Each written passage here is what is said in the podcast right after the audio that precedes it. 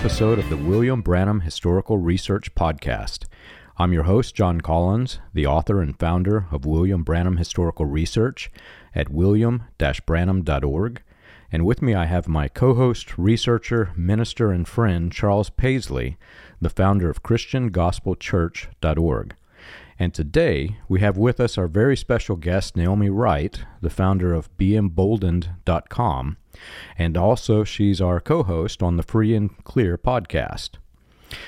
Charles, Naomi, we've had such a good reception to these new podcasts, and now that Naomi is recently famous, I thought I would take a moment and do a crossover crossover episode and congratulate Naomi on uh, taking the most difficult and most shocking subjects to the world.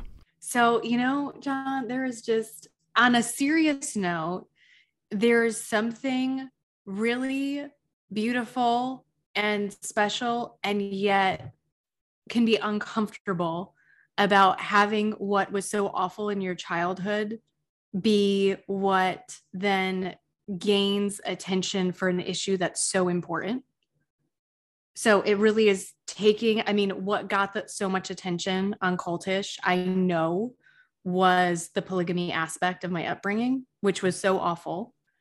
And yet that's what got people to pay attention to know about the mission that all of us care so much about which is helping mm-hmm. people in situations like this. So it, it's a really good thing but there's something just kind of surreal about it at the same time. So if polygamy made me famous, well, that was not my dad's intent. well, it was definitely crazy interesting. I just heard the second half of it today and oh my gosh, it I knew this existed in the message, right? Some of us knew. I think Charles you also knew, but uh, there's a vast majority of the people in the cult following of William Branham that have no idea that polygamy exists in the message. Yeah, that that's so true, John. You know, and I'm I'm really glad we're going to spend some time on this topic today. You know, over the past few months, as we've heard more and more people leaving the message, as things like this come to light, um, you know, this this area of polygamy is another one of the dark secrets of the message, uh, and it's a it's a terrible issue, like like others, that no one in the message really wants to take ownership or responsibility that these things exist. You know, every everybody blames the other guy is the other guy up the street's idea. They did it. Um, you know, but but the truth is, it all goes back to the teachings of William Branham. Polygamy started while William Branham was still alive. He endorsed it in his sermons. It was practiced in his church, uh, and he did nothing to correct it. Uh, and you know, when that that's really what we're going to get in and talk to in this in this episode, John, is about uh, polygamy in the message. Uh, and so maybe I'll, I'll, throw in a disclaimer real quick. This might not be an episode for kids, some of the things we might say on here. So if you got kiddos in the car, maybe this is one you want to turn off. I think it's not a good episode for kids for sure. And there's some historical information. There are things that my family knew about how the doctrine came to be, even though, you know, my family was not. Uh, not at all in favor of it, but we we realized why it became and how it became, because there's some there's some history behind the sermon where Branham introduces this that has been somewhat covered up for decades.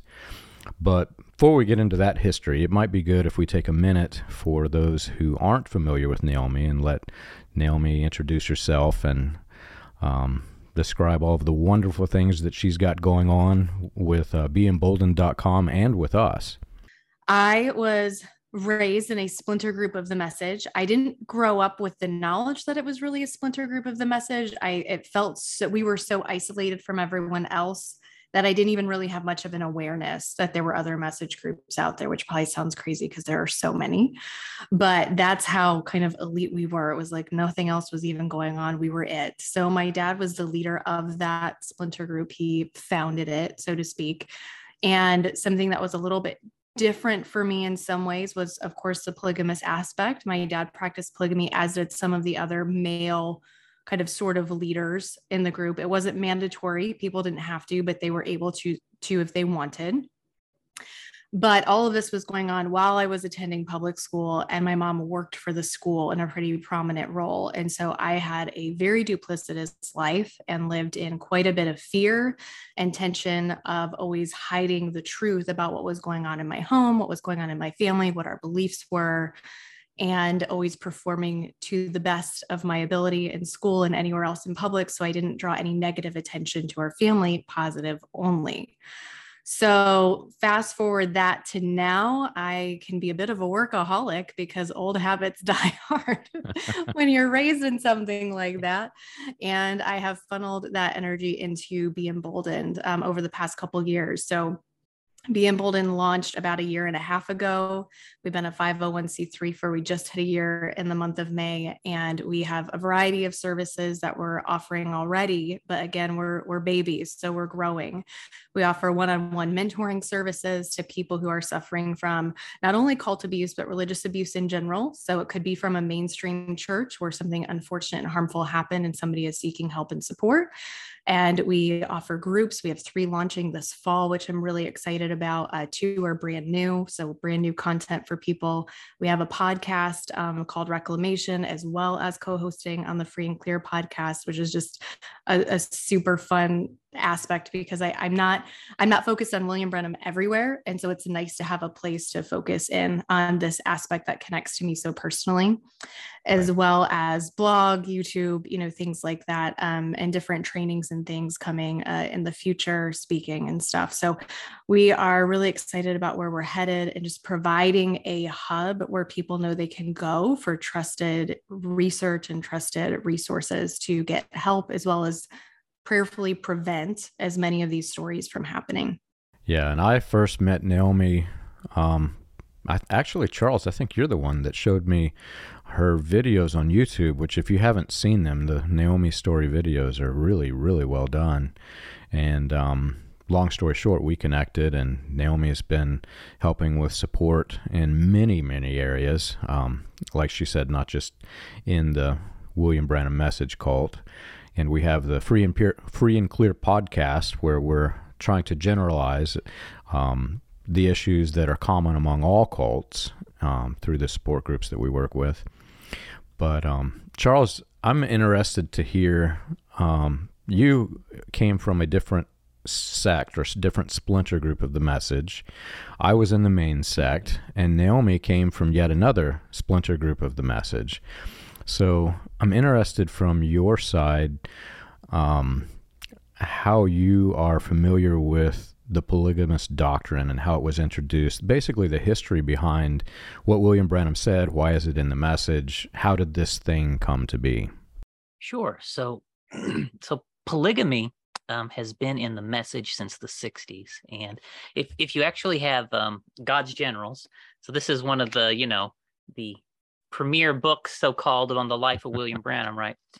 This is actually one thing they get right in this book. Um, if, if I'm just going to read from you from the book, Roberts Liardon here says on page 340, he says, according to Branham, since women introduced men to sex, polygamy was brought about. Women had to be punished. So men could have many wives, but women only one husband. And Robert Liardon actually captures and encapsulates William Branham's polygamy teachings here in this book.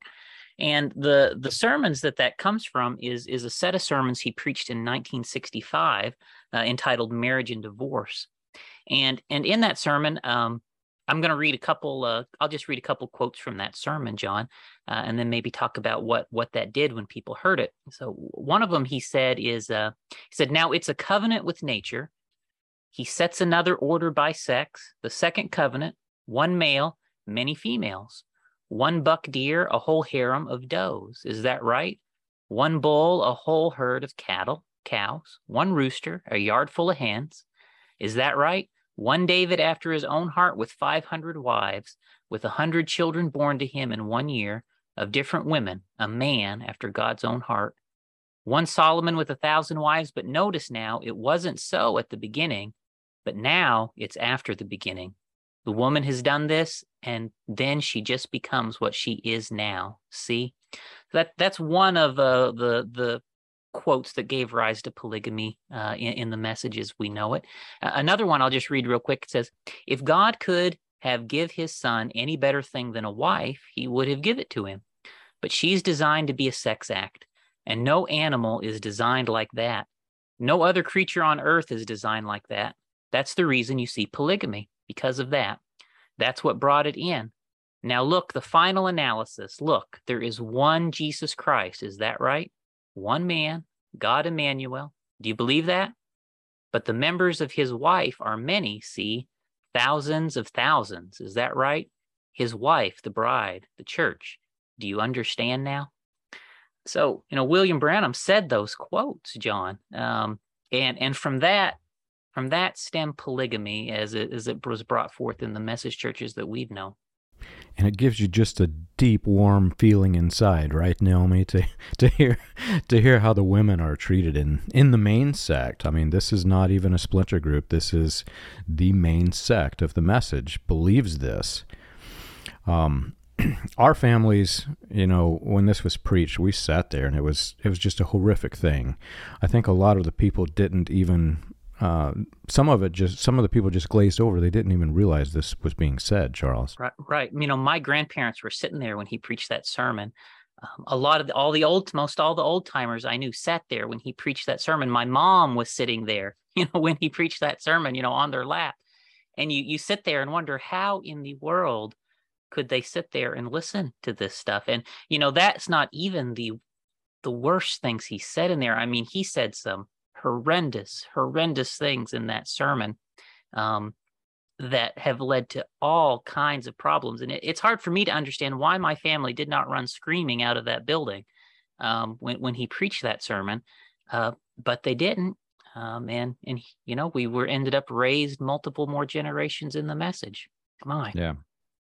And you know, well, within I'll say too, within one week, within one week of William Branham preaching that sermon, people began practicing polygamy uh, at the tabernacle. It was taken up by multiple families there at the tabernacle.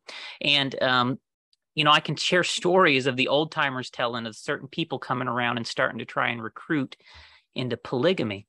And not, not, of course, the mainstream, not everybody accepted it. The majority rejected it, right? But there was yeah. enough there that the people who wanted polygamy got a hold of what they wanted and they started running with it. Yeah, and it was widespread overseas. In America, it's you know it's illegal. So whenever these people took on the polygamous doctrine, they just simply went underground, and you can find them in the hills of Kentucky or Virginia. We actually recently posted one from um, is that West Virginia? I think it was. We found, and um, I'm just curious, Naomi, what was it? What was it like in your sect? Did you listen to the marriage and divorce sermon at all, or was this something that was taught as as he teaches it? It's so interesting, John, to look back at these quotes because, yes, marriage and divorce was a significant teaching in our group, but we weren't regularly told in my household. So, this is specific within our household. My dad spoke about polygamy as a blessing more of Old Testament style of, okay, we can grow the population. You know, we can uh, raise more believers. He would talk about, and he would actually tear up about how he always wanted to have a big family. He wanted a lot of children, and this is a way for this to happen, and how it was a blessing. And he never spoke of it in this way that it was just what women were used for and that's all they were. Now, he said a lot of horrible things about women yeah. I don't want to leave that out. But it was this was more of it was supposed to be a, a, good thing that the women would also want and that was one of the the kind of thermometer checks for the woman's heart is if you're right with god ladies you're going to embrace this if you're not happy about it and you're bickering there's dissension in the ranks then the ladies have an issue in their heart so it wasn't as it wasn't painted as directly ugly as this is I mean, this state, these statements are so inflammatory. Right. That you asked if it makes me will feel, you know, deep and warm. Like it makes me feel deep and hot, actually. But when I get past that, and I, which is hard to do, but setting that emotional inflammatory response aside, what he says is so contradictory because yeah. he talks about how this is happening after the fall, right? This is the Mm-hmm. after, not in the beginning. But then he talks about how women were designed as sex objects. Mhm. Right. Well, but they were designed before the fall. Mhm. So again, i- i- in and of himself, he's not making sense. And this shouldn't be new to anyone who's following William Branham. I mean, William Branham is Yeah. notorious for not being consistent and making sense. Yeah. But I want to point it out just right there in it, in and of itself. Like we couldn't have been designed how we Mm-hmm. were in the beginning and then suddenly been designed as sex acts, but had that be different, something else changed if that was the case. So again, even within Yeah. his own argument, it falls apart.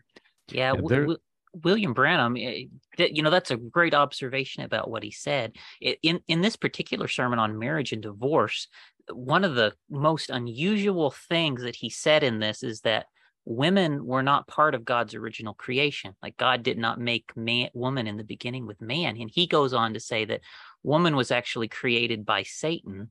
Um, Designed by after Satan. yes designed by satan after you know after adam had already come into the world and he goes down a really unusual uh, line of reasoning in that sermon which is part of the reason i wonder you know how people didn't run out of the building screaming you know when he Yeah. when he preached it Yeah, there's a little bit of backstory that my family knew behind that sermon. I don't think, even William Branham, I don't think that he ever really intended for it to go where it went. Um, there were there are very clear signs of mental health issues towards the, later years of his life, and there may even be some minor hints at dementia, but he does have a lot of internal conflicts in this one particular sermon. I don't think it is dementia or mental health based on the backstory, which we'll get into.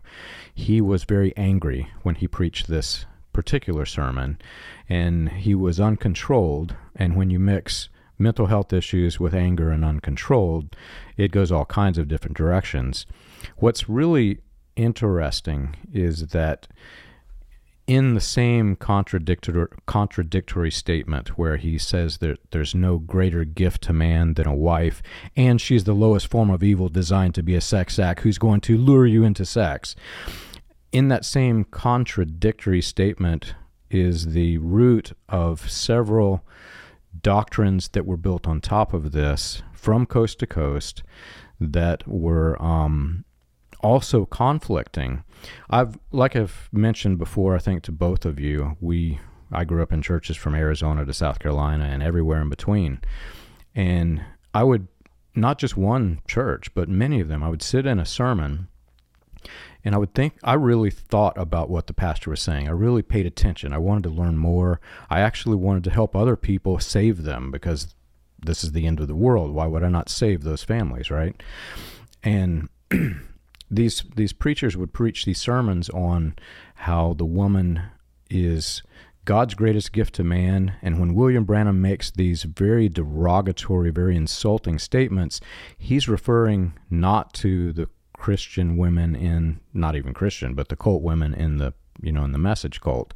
He's saying literally this applies to everyone else, and they build doctrines on top of that. W- within those same exact churches, they also take the other side of the contradiction in the same church and by the same preacher and they'll say the woman is the weaker vessel because Satan designed her for sex to lure men into sex and whenever you see a woman who's got a little bit of her ankle showing, if she's got even a slit in her skirt this big, she's trying to lure you into sex. So you watch, brothers, when you see a woman walk into this church. I've actually heard this. They call them scandal skirts. So the same pastor is actually contradicting his own theology because at its core, it's built on this very problematic, conflicting theology it it's really just a, a, a terrible thing that William Branham put together, you know, with this whole thing. And you know, I know at our church, John, we we still held to the teaching that um, woman a, a, woman was a byproduct of man, because that's actually a quote of William mm. Branham. Woman's a byproduct of man. She wasn't uh, created by God in the original. She wasn't part of the original creation, but she was just a byproduct of man. And you know, that has a uh, that has a bad impact on people you know uh, when you really follow that through to its conclusion and it ends up having bad repercussions on down the line and i you're you're right john too about the fact that I don't think William Branham, this is my opinion, I don't think William Branham introduced polygamy on purpose. I think uh, I've heard the same kind of stories. William Branham was not in a right state of mind. He was angry when he preached that sermon over situations that were going on at the Branham Tabernacle uh, and and marriages, and and he I believe the same. I believe he introduced polygamy by accident.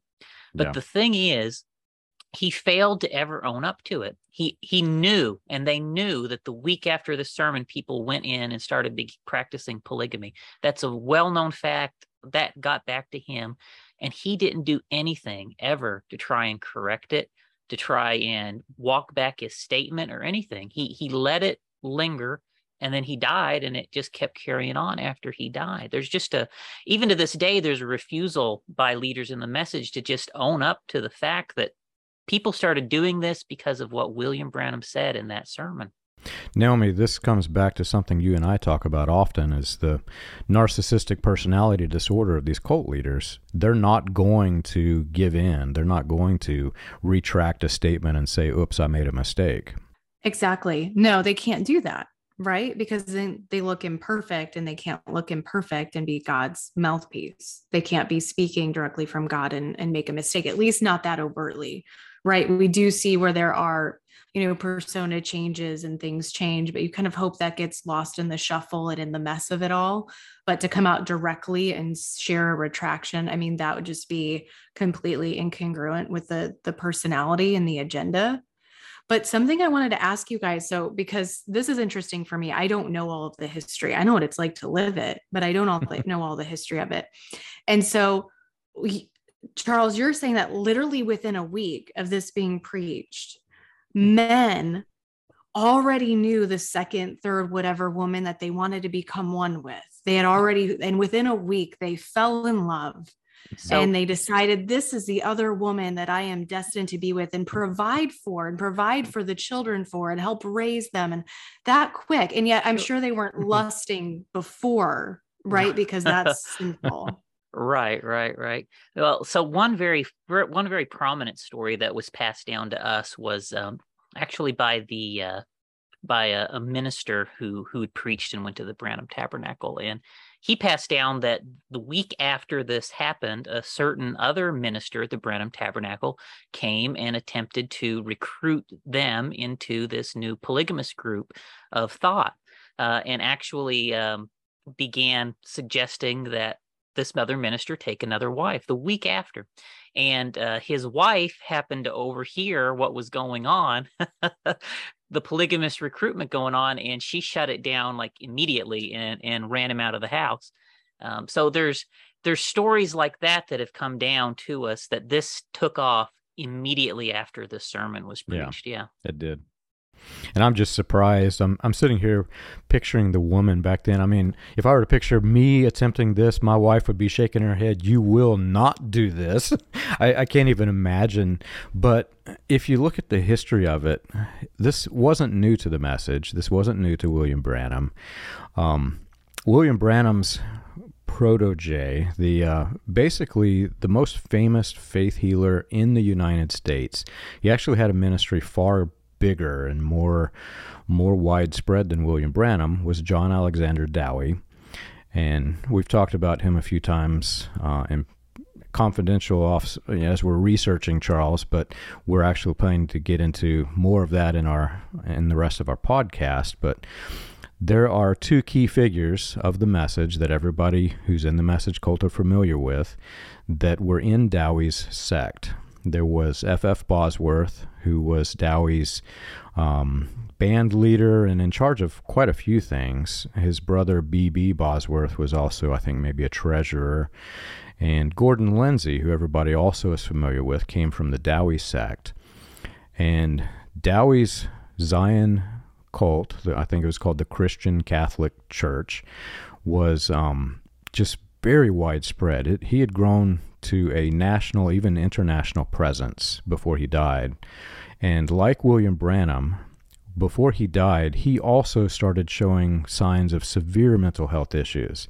He started claiming that he was also the return of Elijah. He was nicknamed all throughout the country as Elijah the Third, um, similar to what William Branham claimed. He was you know, also the faith healing, everything that William Branham did in his faith healing revivals was basically a clone of what Dowie did. And he learned, Branham learned that through Bosworth because Bosworth, after Dowie died, Bosworth started his healing ministry and then he transferred and started teaching Branham and some of the others. Well, towards the end of Dowie's life, he's made a heck of a lot of money, million, hundreds of millions of dollars.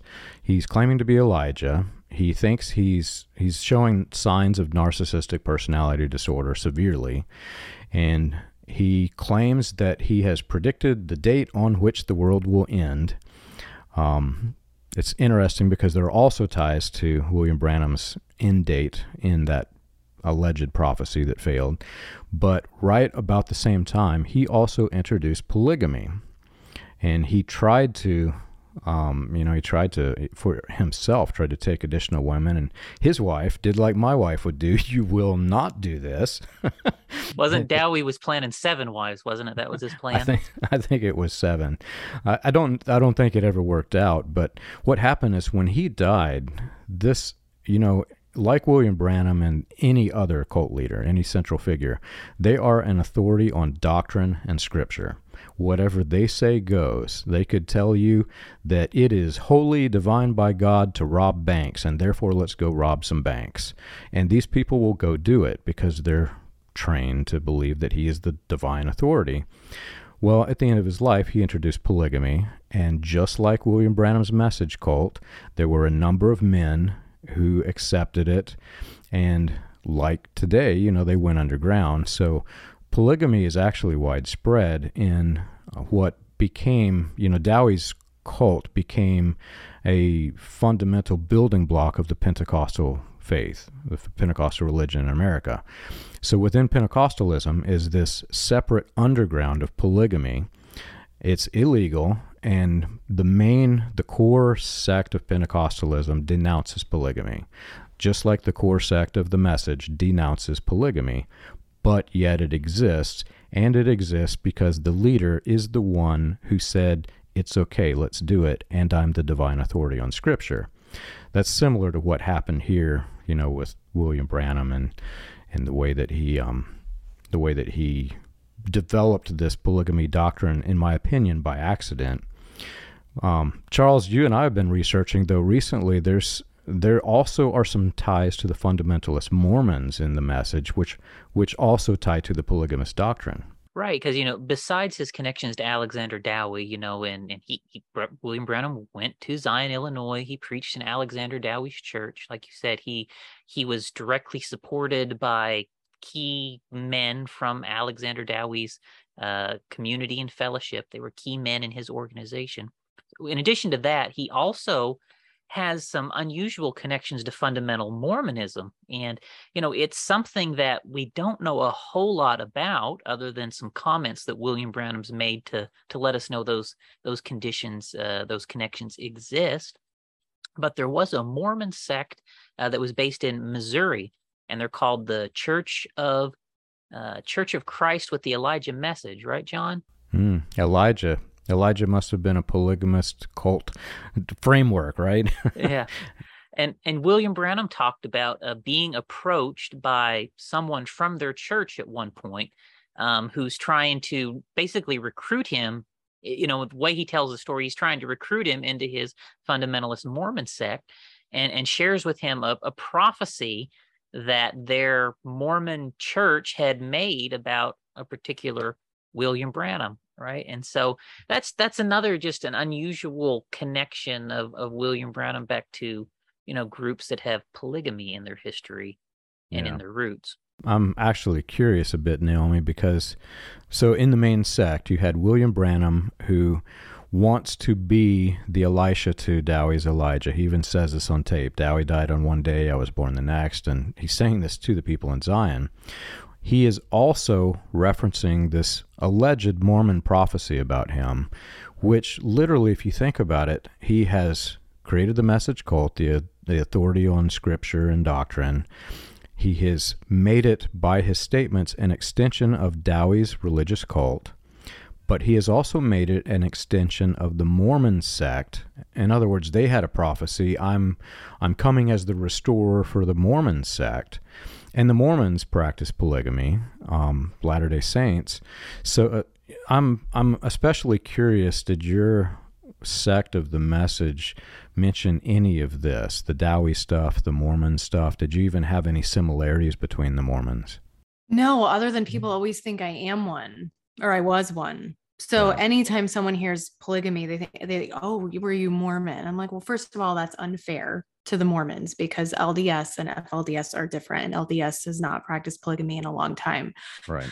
But no, there wasn't anything within the group that I can recall that was connected to Mormonism. Again, it was so we were so separated.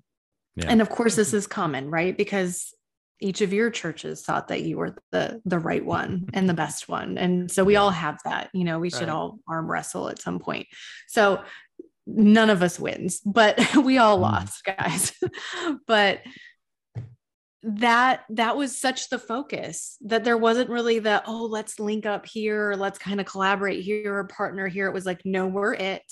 And if we stole something from someone else or we're borrowing from someone else we're not even really going to talk about that because this yeah. is ours yeah. I know one one Mormon thing that's in the message, John. I, I don't know if you know this or not, that is very, very, very Mormon is a certain phrase that we use in the message. Put it on your shelf. Oh, that, really? That is a mm-hmm. Mormon mm-hmm. phrase, John. It is. And and that. Yeah, and so so there somewhere there is a Mormon influence into the message that we really just don't have documented very well, but it exists. Yeah. And there are certain things in our beliefs which are direct imports from Mormonism. Yeah. I've been told where that comes, but I don't have documentation to prove it, so I don't mention it. Usually I have to have somebody who's also a witness. I'm going off script here a bit because I'm so I'm just still so fascinated with all of this. It's we did not have this in the in the main sect of the message, but I knew it existed, and it's interesting because your sect, Naomi, was it was from Ohio, right? That you were from Ohio, or you had. I wasn't specifically. That was the hub, though, of our sect. Mm-hmm. So my wife, my wife was uh, in Ohio. She was not polygamous, but she had actually encountered your sect, which is crazy interesting. And I've actually met other people who have encountered your sect from other states. So your dad evidently got around, but he did. I've, no pun I've intended, come... right? exactly. I've actually come to the conclusion that every sect within the message, even the main sect, every one of them is a splinter group because none of them are exactly what William Branham was when even up until the point he died even if you take it back a few years whenever he was displaying the mental health issues if you go back to like 1963 or before, there is not a message sect today that matches what William Branham was in his ministry. Not one. So each one has become became a splinter group. Add to this all of the many things that William Branham said had to happen before he died. There were prophecies that were given a specific timeline, things that you know, before he died, the nation of Israel would be saved, in other words, converted to the message. They did not. All of these prophecies that were supposed to have been fulfilled before he died, they did not. So, what happens within almost every splinter group that I have examined so far of the message cult, as they splinter, they try to get their version of what they think was the original message before he died they try to become purists, like FLDS. They try to become the purists of the message, right? And then they realize that these prophecies cannot come to pass in the way that he said it unless there is a central figure of our sect who is the authority on Scripture, who is the voice of God, who is the one who is going to, you know, be the fulfill the scriptures of the angels or the cult leaders or the messengers or however they weave it in their mind. So every single splinter group develops this person who thinks that they are God's ultimate authority on scripture. Charles, I think you and I have talked in your sect. I think Jackson believed this or to some extent taught it. I'm curious, Naomi, if your dad raised himself up to that level. I don't know. I did not have the experience that you just shared. And it's possible that it happened before I was born, that my dad had a period of time where he was trying to kind of figure out what is the purest? What is what do i do with this? These things didn't happen. How do i you know what do i do with this information? It's very possible that happened. I know we spent a number of years studying the bible and william branham's teachings kind of living more hermit style honestly just kind of off the grid on his own. And that was where a lot of this quote unquote revelation then that he had came from.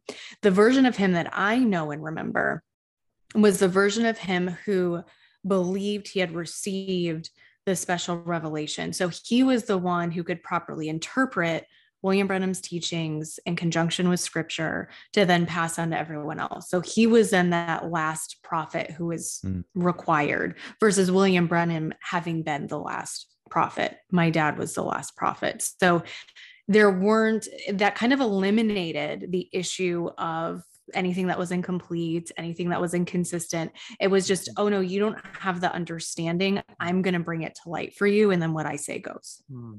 That actually matches the transition that I see within these sects. They become that. And then if they live long enough, it's possible maybe your dad died before this happened, but if they live long enough, they you can't really take everything that William Branham said and make it all be fit your sect. There's just no way because it's all contradictory and internal contradictions. So then they arise, they rise up to their own superior authority. Some of them even claiming to be Jesus Christ. Charles, is that is what Naomi described? What you see in the Jackson sect? Right. So in in our sect, so of course William Branham preached so many contradictory things, right? One sermon, he says the week of Daniel has seven years left. Another sermon, he says three and a half. One sermon, he says the woman of Revelation 12 is Israel. Another sermon, he says the woman of Revelation 12 is the church, right? Like he would preach these entirely contradictory, incompatible things. And so in our part of the message, uh, we we formulated the belief that, uh, and I say we, Raymond Jackson formulated the belief that uh, there was a prophecy about John the Baptist and the Elijah anointing that he would purposefully uh, be allowed of God to preach things incorrect on purpose. and that these incorrect things he'd preach on purpose would be used to separate the elect from the non elect, right? Uh, and then uh, Raymond Jackson, of course, had the revelation and would be able to to help show us by the Bible which statements were the correct uh, statements, which was the correct version of his ministry and teachings, and which was the wrong, right? And so then we would we would look like at your sect, John, or or probably Naomi's if we had encountered you and say, well, clearly you're believing what William Branham said, but you have believed the false statements. So God purposefully allowed William Branham to mislead you to protect wow. us because we are the elite elect, right? And and one of the one thing too, John, you know, kind of coming back to the polygamy subject, one of the things that William Branham did that made this this polygamy thing blow up in the way it did is multiple times William Branham was asked, you know, what are the seven thunders, you know, the revelation of the seventh seal. And multiple times when William Branham was explaining what the seven thunders was, he said that his sermon on marriage and divorce, the sermon where he preached these things, was one of the seven final mysteries, one of the seven thunders, this revelation that was contained in this. So he he actually multiple times held this up as the pinnacle sermon the pinnacle revelation of his ministry, right? Yeah. Uh, at, at, different times, and it and it just it's bizarre. You know, you look back, it's crazy. It's but somehow he did that, and people swallowed that hook, line, and sinker. I don't know that my grandfather ever said it publicly. I think he did actually, but um, we believe that too. We believe that this was. I don't think we called it the thunders, but this was one of the divine truths or whatever word my grandfather used for it. This, um, the Christian identity doctrine, which he called serpent seed, that was one of the fundamental truths. Yeah, he said that was one of the thunders too. Yeah. Yeah. So we had the, so how did how did your sect get around the verse that says God is not the author of confusion? Because it sounds like that whole doctrine was God is the author of confusion and I, Raymond Jackson, know how to get around the confusion. I, I know. So I look back now and I I cannot reconcile in my mind how that we believe this our entire life. But that for us was the glue that Yeah. allowed us to believe the message because we were always kind of straightforward like yeah r- right william branham said all these things and yeah these are lies and and this is wrong and that that's how i know so much of this stuff john we were pretty upfront about it like even even jim jones right? Like we were upfront about jim jones being in the message and stuff. Yeah. and uh, we we would always come up with these god did this on purpose to cause this particular problem on purpose in order to like jim jones. Okay so i'm off topic a little bit. Like our our preacher told us that jim jones was a scarecrow and god put you know a scarecrow in the message to scare away the birds to protect the true seed right? Like Wow. And we eat this stuff up but it makes it makes absolutely no sense once you're on the outside it's it's it's lunacy right it's the, the most ridiculous stuff you ever heard but when you're on the inside and you've heard that your whole life growing up it just sounds wonderful i mean it sounds amazing it's it's great until you Yeah. till you wake up And not only is it lunacy, right? It's horrifying. To say that about Jim Jones, he murdered hundreds of children. Yeah. I mean, this is horrifying. Mm-hmm. And to think, I mean, the theological mess that ensues. So we're saying that God or God's anointed, God's chosen, God's prophet, whatever, insert the blank of the title that you want, can intentionally lie to lead seeming believers astray Yeah. so that they're not saved even though they did believe so that just you know you can make it and you can make it and i can make it and Yeah. what is god's character? And honestly is that even a god anyone wants anything to do with? Like if that is really who we believe god to be why on earth would we even trust him? Like am i really saved? Are you really saved? Yeah. you know it just it all falls apart and suddenly there is no there's nothing we can count on anymore. And then i land out i mean it, what is true is just is truth even a thing you know and totally philosophically even unravels. Yeah. and so it's a theological disaster and it's a humanitarian disaster as well when we think about the harm that is being done even to children right Right. and kind of put my preacher hat on john you know when the apostle paul even goes this whole line of reasoning that you can't use a lie to advance the truth and you can't make a lie compatible with the gospel and god cannot use a lie for anything so you know the the whole premise that god could use misstatements mistruths and mis you know things that are clearly false to advance the kingdom of god is is just so far um you know beyond the realm of the gospel but that is exactly what in my sect of the message we had done in order to hold everything together I'll put on the closest thing that I have to a preacher hat because I'm definitely not a preacher at all. but um, th- this is very hard on people. Like like Naomi said, I suffered severe trauma leaving this cult. I actually suffered severe trauma le- leading up to the point at which I left, and the I think I've mentioned this on our podcast, Naomi. I had a cousin who literally saved my life, talked me talked me through living. And I asked him one day because he grew up in the message like me. I was still in the message. And he, um, you know, he's saving my life. And I, I had severe depression. And in the message sect, if you have depression or anything similar to this, people avoid you like the plague because you've got a demon. They don't understand that no, there's it's like diabetes. You need medicine or something, you know. I- I've even read studies where sunlight helps depression, and had they just given me sunlight, maybe I, you know, who knows. But my cousin is helping me through this, and I, asked him one day, why don't you believe the prophet? And he said, John, I believe the cowboy religion. And I said, what's that? And he said, love God, love your neighbors that aren't trying to kill you, and be kind to animals. And at the time, I thought he's going to hell because that William Branham was not in that, and we were trained that we had to have Jesus Christ and William Branham's message to get into heaven.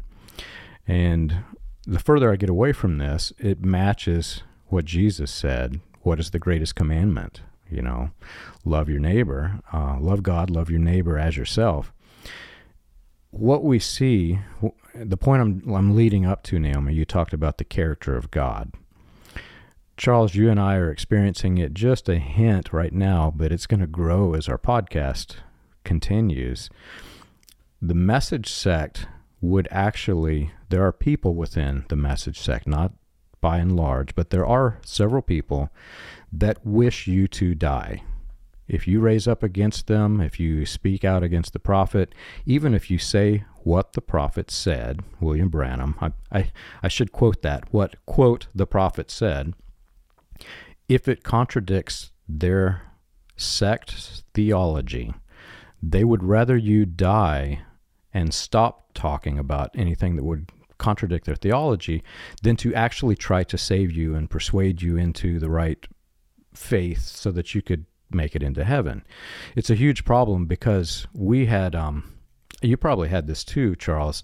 We had this phrase called cannon fodder, which if you know the history of this phrase, it's basically in the sport in the war, it's the people who went in who you knew were going to die by the cannon, but it was necessary to advance your troops. They're worthless in the sake of the battle. They're cannon fodder. We had this phrase that referred to other Christians. They were cannon fodder. They were the they were the Christians who exist to for whatever purpose of whatever sect is talking about them. They're Christians who exist to die basically. And so when you're a child, you're raised in this mindset. Your image of God is completely different than the God of the Bible. You're you really want people to be hurt who don't believe what you believe. And my personality is the opposite of this. I'm very altruistic. I I can't be like this, right? So when I would see people like this, it created this big internal conflict for me. Am I supposed to believe the God who hates people? Or am I supposed to believe the God who loves people that I'm reading in my Bible? Which God is it?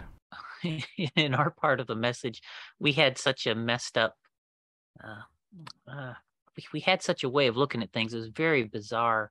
You know, I look back, like our idea of the millennial kingdom, right? Our preachers told us we'll basically rule over the earth and we'll kind of be like God's Gestapo. And we will go around, you know, to all of the people that are on earth and we'll enforce God's rule. And it'll be our job to make sure that uh, any people that are on earth not living up to the rules are executed, right? Like we're we're gonna make sure the kids are taken out and stoned when they disobey their parents and stuff. Like that was that was our our view of of the millennial kingdom. Like we, it, it's just uh an entirely different view than what I think is appropriate and really what you get from the Bible uh, when you when you step back and read it with honest eyes. So with that, back back to the subject that we started this podcast for. Um, you know, it is a different God. It's it's you've got the God who loves you or the God who hates you. Which one? God so loved the world that He sent His only begotten Son. The same applies to this polygamy doctrine. You have a spiritual leader, in this case William Branham, who claimed he's the divine authority on Scripture, and all these people believe him, who comes to church very, very angry, makes some severely heretical mistakes in his sermon with no intent whatsoever to correct it. And if you understand the reasons why he's angry, it reminds me of the Jim Jones statement that you just made. You can say some bad things, some bad theology that leads to people dying. Well, in this case, he made some bad statements that led to polygamy, which led to a whole array of problems. I mean, we're talking sex trafficking, grooming women for sex, all kinds of really, really nasty things because he was angry polygamy just kind of spread, you know, throughout the message and in, in, among his followers everywhere that the teaching went. You know, so we know about um, here in the United States, there's a group in Virginia, for example, that's been in the news multiple times. They've been yeah. involved with marriage to minors that they've that the police has even went in and raided them for violating bigamy laws. Um, there, there's different uh, news pieces where polygamists have come into the into the into the news in different ways. So there's there's definitely polygamists in multiple different states around the United States practicing polygamy. Yeah. And uh, I know your grandfather John was one time interviewed, right, um, in connection with polygamy to the message. Yeah, in fact, this is a crazy story because this was back before my website became William Branham Historical Research. I I actually had a website, believe it or not, where I was trying to prove William Branham was true and once I realized that's not possible, I you know, I eventually shifted. But I had this website called Seek the Truth, and this message sect in some part of Africa, I can't remember which one it was, they actually sent me the interview. And it was really weird because this was near the point of transition where I, I knew William Branham was not a prophet and I was very open, very vocal about it. So here are these people in the message who realize that I'm not at all in favor of the message. And they send me this video of my grandmother, my grandfather, which is very damning. I mean, very, very damning. And I've, I've often thought about why they did this. I think one of the reasons a lot of people, even in the message, especially the cult leaders, they realize that the work that I do with people like you and people that I'm working with, we research to the letter. We try to make sure everything we put out is correct. We don't always succeed. If we find an error, we will correct that error. We will apologize and move on in the interest of furthering truth. There are many, many cult leaders who realize that uh, if it's true, I will say it and I will document it, no matter what, if it's in favor or against. And I think this group realized that I knew that William Branham taught polygamy. I think at that point they probably knew that I knew why he taught polygamy, why this marriage and divorce sermon, because I think I had mentioned some of what we're about to say uh, prior to this. So they sent it to me. I published it, but these guys literally came from Africa to the United States and confront confronted my grandfather, um, William Branham's sons, Voice of God recordings, the cult headquarters, everybody. Why are you not preaching what William Branham said, and why are you against us when we're supporting what William Branham said in the doctrine of polygamy? This this was a crazy, crazy time, and um, you know, there there's so many examples. Like we've on my website, I think you can look. Uh, what's the guy's name? Robert Gumbura, I think his name is. You can. I've got a whole research page on him. He had many, many wives, and when people who aren't familiar with polygamy and how it works, I think I'm going to stray from our script a little bit now to uh, bring Naomi into this conversation because it's very important that people grasp this. I was raised and did not know much about polygamy other than multiple wives. And my only reference to this is like King David had mul- multiple wives, and David was this happy go lucky, wonderful figure in the Bible, and he had multiple wives. I don't think people grasp all of the the negative that goes with that in today's world it's not just the multiple wives, but the grooming of children to become the wives. In a world where this is illegal, living under the radar, I think it would be good, Naomi, if you describe just a bit about what is polygamy. What what is it? How is it different from what the average common perspective is? Sure, and I'm glad this is coming up because I think there are people in our culture, in American society at least, I'll stick to the United States for this, who would say, well, if a man wants to have more than one wife and the women are okay with it, what's the big deal? I'm going to put that elsewhere. I'm not going to put it on the shelf because it shouldn't stay there. But I think it's a separate conversation. So, if anyone's listening and maybe th- that's the view they would hold, they're really unfamiliar with polygamy and what it really looks like and what we're talking about here, I would say let's have a separate conversation about it because it's a different conversation to have. What we're talking about is women who have been told that they have to to achieve whatever it is spiritually they desire to achieve in the afterlife. So, for example, if we're looking at FLDS, they actually needed a minimum of, I think it was three wives to reach their celestial kingdom. And so mm-hmm. there's actually pressure on the men as well. Like if a male really just wanted one because he had a handful, he couldn't stop at one. He had to have more than one. So I'd actually say there could be pressure even on the men, depending on what they're being taught about the afterlife.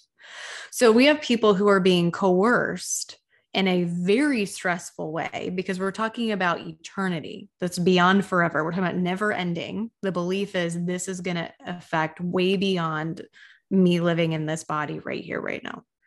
So that's the kind of pressure people are under and they're being told you have to meet these qualifications, you have to hit these these criteria. So these are not people of their own free will and they're being all their authentic selves because none of them are operating from a sense of authentic self. They're all operating from a cult self. They've all been very heavily indoctrinated and influenced being told you have to do this. They probably honestly if I asked any of the girls I grew up with if they wanted to or not, I would have gotten two answers. I would have gotten a very secret, like, no, other than one specific girl who would have been very loud about it. And I hope she listens to this and she knows who I'm talking about. But, and God bless her for it because she's a great role model in that way for the rest of us. But, or people would have been like, well, I don't know because we didn't even know if we would want something or not. It's just what we were supposed to do. So we're not talking about two women and a man saying this is what we're choosing to do. We're talking about a man and two women who are told this is what you have to do. That's a very different conversation. So that's why I want to separate it. Yeah. And then you're absolutely right, John. We're also talking about young girls who are being taught this is what you're for and this is again this is beyond what we saw you know even back in the 50s 40s 60s you know until we started having having more of a cultural revolution as time went on of women being told well you're supposed to get married and have kids. This is beyond that. This is what you said charles in that quote about no you're a sex object. You are to procreate. That is your point. And you're not even special enough to procreate on your own with one man. He's going to have other women that he shares his bed with and maybe he has a rotation throughout the week Maybe my dad traveled back and forth. Now, in my life, that was a saving grace because he was so highly abusive that when he was with his other wives, he wasn't with us and I got to breathe. So, in a way, I'm thankful for it. Had he been with us all the time, I, I have no idea how much worse, how much more messed up I would be. But so I had breathers. We all had breathers because he traveled. But we're talking about feeling so insignificant, so devalued, so worthless that you're literally just a number in your own household and you have to conform. And again, this starts at childhood because it is harder to convince a 20 something year old woman to, to get into this. Now, it can be done, just like women can be, you know, trained into sex trafficking and be abducted. We have all kinds of horrific things that happen in the world. But for example, I remember, and I've told this story elsewhere if people have heard it, but I was about seven, eight years old when a man wanted to claim me for marriage when I was of age. Now, generally speaking, that was 17 to 18 years old, really young, right? Yeah. Not illegal, but barely not illegal. And he started buying me gifts and would have me sit on his lap and would just give me hugs and be so sweet and affectionate. I'm a physical touch quality time person.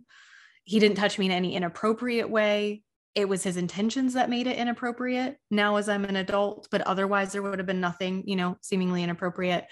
But I remember having such a fondness towards this man because he was so kind to me and he treated me so well and everyone treated me like crap.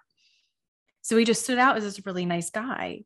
I didn't realize that he was actually trying to stake claim and I and I heard that directly um, from my parents as I got a little bit older that that had been his intention. So I'm not inferring it. I know for a fact because they said so.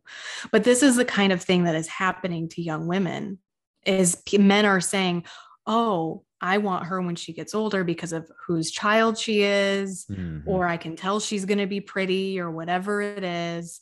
And we also run into the young men then, and we saw this for sure again, reflecting back to FLDS because they had such a public big blow up eventually. So they're easy to refer to.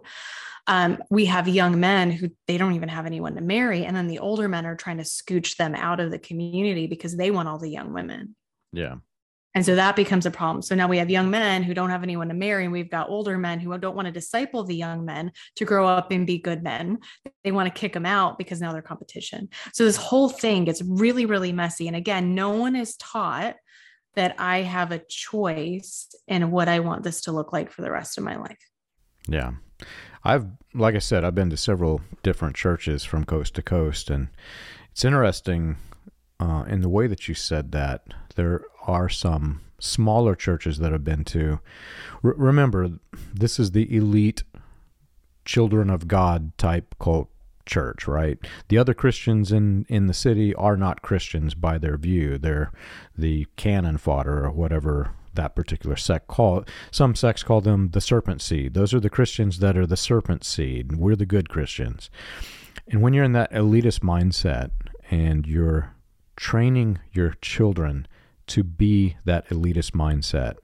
It doesn't just affect the boy the girls. It affects the boys also because the boys then become elitists and they they think there's pride in being elite and con- condemning of other people. But it creates this weird problem because what if there are not a lot of girls in the church that you're going to? I've actually been in churches where this was a problem, and I have seen older boys, uh, you know, at this point they're men, you know, in their 20s, sometimes late 20s, who are actually grooming small children. I don't I don't think they ever became the wives, or at least they did. I wasn't around when they did, but I watched it and it was just I mean, to me, it's kind of disgusting, right? It's not what you would normally see. But I had been in larger churches where there was a bigger, much bigger pool of women. Some of the churches are affiliated with other churches in other states, and they have these camp meetings, and, you know, children can go meet each other in the cult and they can, you know, find mates. But not every church was like that. Some of them were so isolationist, so secluded that they literally had to groom the women with or without the polygamous doctrine just because of the heretical theology. And Charles, we've actually not got to the um, to the reasons behind this accidental theology, but I think we've mentioned a few times in this episode, William Branham was pretty angry when he preached this, and the story behind it. Um, you and I have actually not talked about this a lot, but I'm I'm seeing in the responses that you're giving that I, th- I think we're going to have the same exact testimony. Yes, I think so, John. Uh, so there was divorces and remarriages going on uh, in the Branham Tabernacle, and particularly even among William Branham's own family. Yes. Uh, that that instigated him to even preach this sermon. Right. This in in one aspect, this whole thing was to justify um, the divorce and remarriage of uh, certain people who are still alive today, and maybe we shouldn't say their name, uh, but uh, to, to justify what some of William Branham's own family members were doing uh, in that time. Uh. That is what caused this sermon to be preached to begin with. Yeah, that's exactly what my grandfather told in private to my father and a few other people. And what happened is, so after after after William Branham preached the sermon, he had a private meeting with um, the preachers, and right. so the pastor of our ta- our church, along with other ministers at, at, our, at, our, church, no doubt your grandfather was there. William mm-hmm. Branham had a private meeting, and in that private meeting, he explained the uh, the things going on behind the scenes that caused him to preach the sermon. And of course, those were then passed down to us along with all of other Brother Branham's private teachings, uh, yeah. you know, among the core leadership here in Jeffersonville. Yeah. And it, it's something else, you know, and as, as you talk, you just, you realize all the damage that was caused by this. Cause, you know, like Naomi, you're not the only, um, message polygamists that I've, I've had the opportunity to meet either. There's other people, you know, in our age group that I've met and, one common thing I, have known from the ones I've known, which most of the ones I've known are from Africa, you know, it, polygamy is very destructive to their families, right? To grow up in that environment, the wives end up embittered against each other.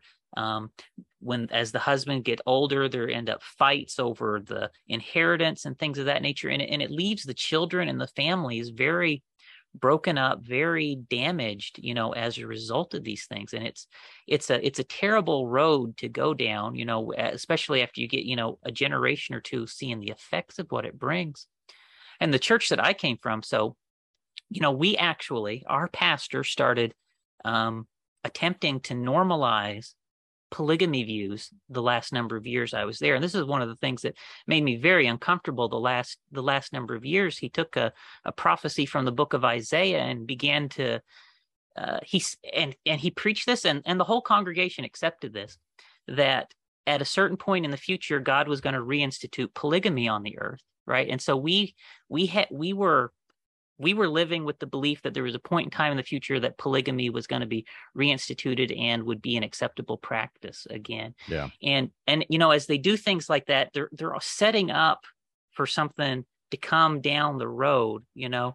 And when I think about that, and I think about the way that you know William Branham taught that that this revelation of uh, marriage and divorce was one of the seven thunders, you know, it just you see where it's going, and you know, I'm I'm glad that I've I've got away from it. Thank goodness, you know, how bad it could have been for the family to stay in that environment.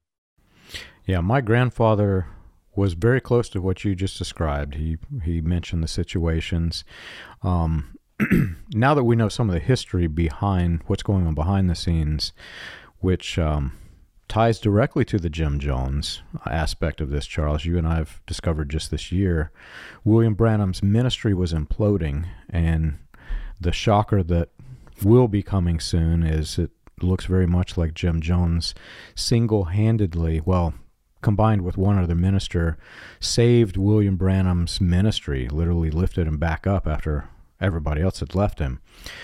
He was suffering so many defeats, William Branham, and he was very, very hardcore fundamentalist against remarrying after divorce. And if you ask any message believer in any sect, they will all tell you this. William Branham, if you are married, it is until death do you part. You cannot get remarried. That's what William Branham said. But as you mentioned, people very close to William Branham, including his own family, there was a family member who he actually mentions on tape. He says that he got it annulled. That actually wasn't the truth. They actually got divorced. Um, William Branham was starting to see people within under his own ranks who were defying his own fundamentalist doctrine, and it was hurting his public image.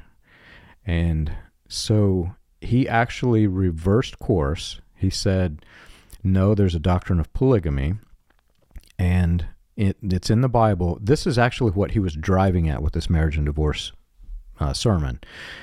He was saying that because there was a doctrine of polygamy in the Bible, these people who are getting married, they happen to be men. These people who are getting remarried, they all happen to be men who were William Branham was defending. He said it's okay for them, one man, many females. And he's saying basically that it doesn't matter. Uh, he there's one phrase where he specifically says it. He can, but she can't. He says it explicitly, just like that. And what he's trying to say, instead of introduce a polygamy doctrine, is that these people, which are making me look like I can't even control my own crowd and my it's really hurting my public image, it's okay for these people to get remarried. And what he told my grandfather, and I think a few of the men in private, according to the way my grandfather told it, is that God sent him this new revelation on quote unquote marriage and divorce, which is weird. He flipped the words. It should be divorce and remarriage. Um, God sent him this as a message that these people are forgiven. The, and he lists the names. I actually know the names of the people he mentioned. These names have been forgiven because there's nothing to forgive. One man, many women. You know, it, it's You're horrific. Exactly you're exactly right, John. That that's exactly how the story was has handed down to us at, at, our church in Jeffersonville as well. And William Branham was actually preaching this sermon in an attempt to authorize remarriage after divorce, not to not to introduce polygamy. But the way he went about it was so, you know, he he was a the truth is William Branham was a terrible preacher. and and instead of just instead of, you know, appropriately, you know, scripturally presenting remarriage after divorce, he accidentally introduces polygamy, you know, and yeah. it's uh yeah, it's awful. It's awful. It, it it goes back to I mean, we're getting through this in our historical podcast, but you know, when you tell a lie and when people find out, you have to tell another lie to cover up the first lie. And that lie has to be bigger because it has to cover the first one. And then the next one has to be bigger than that because it has to cover. It grows and it grows and it grows. The same thing happens with theology. If you have a theology that you yourself don't even believe and you don't care, so you introduce this other bad theology to cover up what you didn't believe in the first place, and then you introduce bad theology to cover up whatever it is, then you have to introduce more and more bad theology on top of it until what you end up with in no way, shape, or form even resembles Christianity. And I think, you know, there are some there are very clear signs that William Branham is introducing bad theology to cover up events in his ministry. Right. You know, as we as we kind of bring it down to the end, maybe we could give uh, Naomi opportunity to talk about resources and different things that's available to uh, to women uh, that are coming out of these situations, and maybe have some closing remarks on this topic for us. Sure. So I think what I'm sitting here just feeling struck by is the destruction that someone can be comfortable with in exchange for securing their pride. Yeah. I mean, this destroys lives. And in mass number, when we're talking about multiple women per men, lots of kids, way more than a woman would typically be having on her own. And all of these families being raised in this situation. And to know that William Branham basically said, eh, well, so be it. They'll do what they'll do. I'm not going to retract my words. Like that is just talk about the character of a person and what kind of person do we want to put our trust in? What kind of per- person do we want to live our lives based on? Who do we want as role models? And so, for anyone listening, you know, I would just say, please consider that. I mean, is this the character of someone that we actually want to be paying a lot of attention to? Yeah. Um, as far as closing remarks for resources, please reach out to us uh, there are there are some things out there for women who have had these kinds of experiences like safe houses and things like that. We'd be happy to connect you. We are currently doing another overhaul on our website. We just continue to as we continue to grow. And so we do have a resource page coming so you wouldn't even have to reach out directly. You'll be able to find different you know other options that are out there so again we're hoping to just be a hub where people know they can go to to get started and then they can link off from there to other organizations that are doing great work I would say, in regards to knowledge of polygamous experiences specifically, there isn't a whole lot out there. So it's not right. that there's nothing, but there isn't a whole lot because, like you guys have said, groups have done a really good job trying to keep it quiet, keep it under the radar. And so, because of that, I don't think our culture realizes how big of a problem it might be. And so, we're not equipped to serve it as well as I would like to see us equipped to serve it. And so, that is something Be Emboldened is striving towards. Well, this has been a heavy, heavy subject. Um, I don't want to end feeling down because of what somebody else did. I don't want them to rob our happiness. Um, I can assure both of you that as we continue with our pod- podcast, we're going to get subjects that are even heavier than this. And I always try to make it fun, even though the subject matter is just really, really creepy. You know, in, in this case, it's just creepy. Why, why would anyone allow this? And yet people do. But we're, you know, we're going to try to tackle the hard subjects and we're going to try to tackle the fun subjects and everything in between. So if you've enjoyed our show and you want more information, you can check us out on the web. You can find us at william-branham.org, christiangospelchurch.org, and beemboldened.com. For an overview of the historical research of William Branham and the healing revivals, read Preacher Behind the White Hoods, a critical examine of William Branham and his message, available on Amazon, Kindle, and Audible. Join us again next week, and we've got a great episode coming.